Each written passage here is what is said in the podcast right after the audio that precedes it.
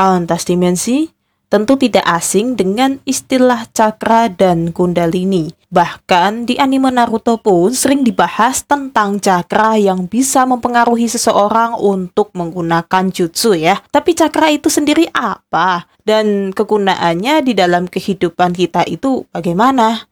Belum lagi soal kundalini yang selama ini jadi salah kaprah di mata masyarakat. Di season 11 ini, saya Dita Arin akan mengajak kawan lintas dimensi untuk mengenal secara sederhana tentang cakra, jenis-jenis dari cakra itu sendiri, serta kundalini dalam kehidupan keseharian kita. Tenang saja, penjelasan khas lintas dimensi yang sederhana dengan contoh yang diambil dari keseharian kehidupan manusia akan buat kawan lintas dimensi mudah memahaminya. Stay tune terus untuk tahu lebih lanjut ya. Salam semesta.